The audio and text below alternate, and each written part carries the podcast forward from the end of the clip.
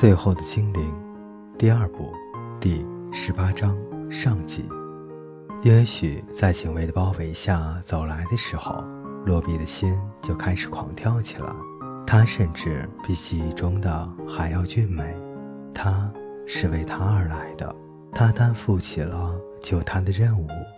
罗比因为爸妈都不在人世，所以经历过不再属于任何人的痛苦。他的生与死。饥饿、受了伤的膝盖都没有人关心。现在突然之间，他却成了世界的中心，一个真正的男孩，有着很大法力，俊美的像太阳，竟然为了他冒着生命的危险。他两手被绑在身后，却什么也不怕，因为他确信自己能够救他。然后那个法官见行政长官说到了那则预言。罗宾的心里充满了光明，那就是他啊，他就是那个能预见未来的人。他的爸妈给他取的名字，包含了清晨神奇的那一刻，光开始照遍世界，而美好的一天就要来临的希望，仍然完美无缺的希望之光。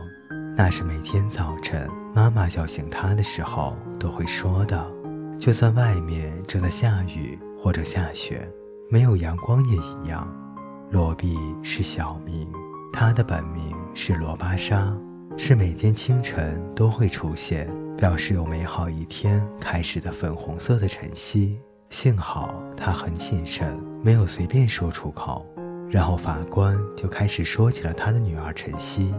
原先罗比心中充满的光亮，变成大量冰凉的泥水，剩下的只有胃里一阵奇怪的感觉。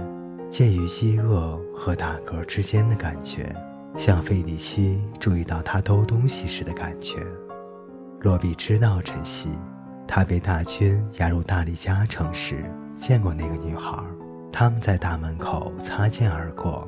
罗比骑在驴背上，晨曦坐在红色和象牙色的轿子里。罗比当时说不出话来。那女孩真是他见过最漂亮的女人。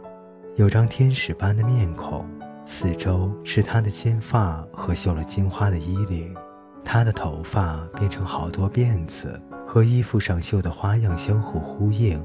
罗比张着嘴，呆坐在那里看着，而那个女孩看他的眼神，就像是在看一只蟑螂。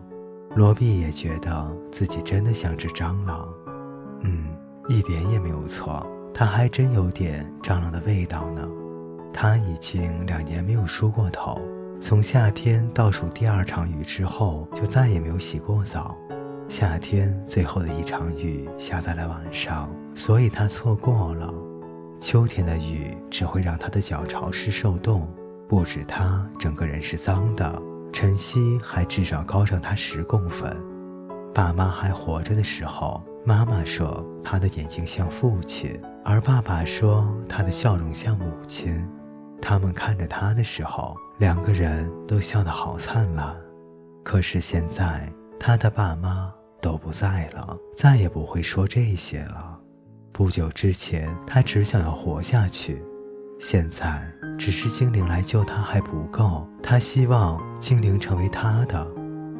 可是另外那个女孩比自己美太多了。可是不对，应该是他。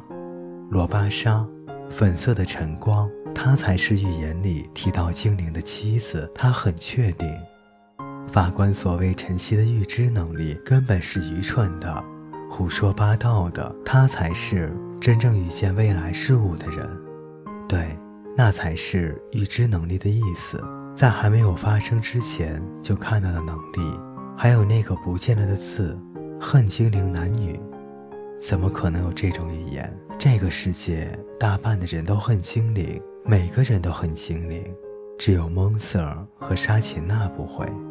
所以那个少掉的字应该是救，不是恨。那对救精灵的男女的女儿，蒙瑟尔和沙琴娜生下来的女孩，取的名字有晨光的那个人，她显然是光明之王孙女的孙女。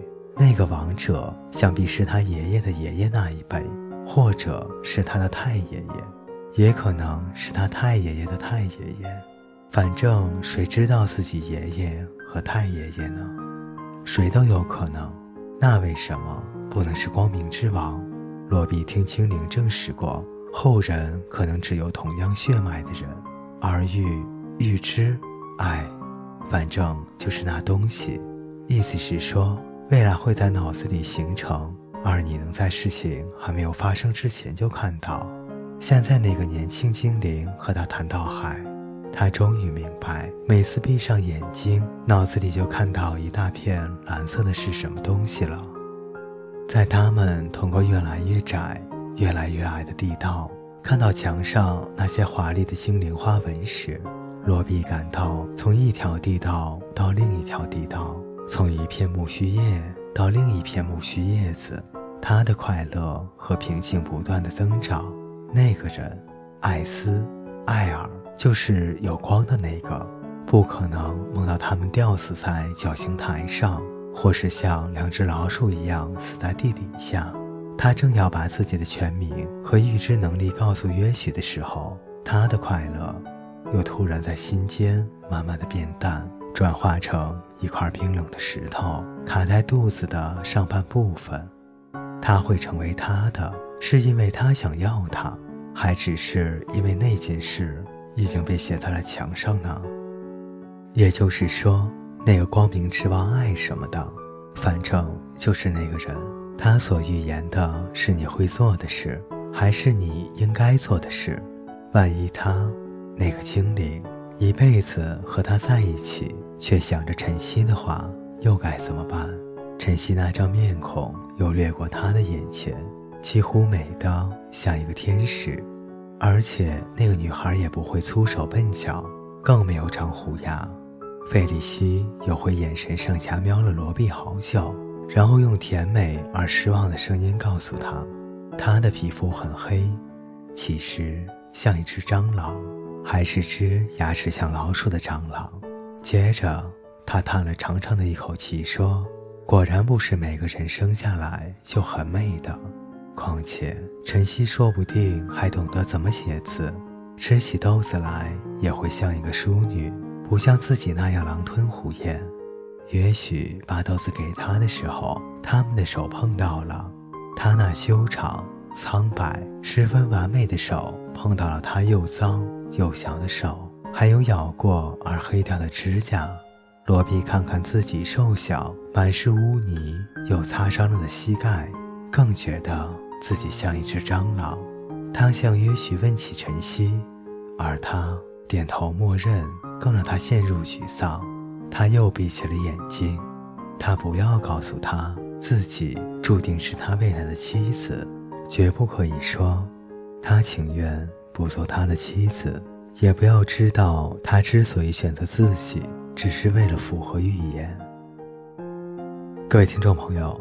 今天的故事就为您播讲到这里，我们下期再见。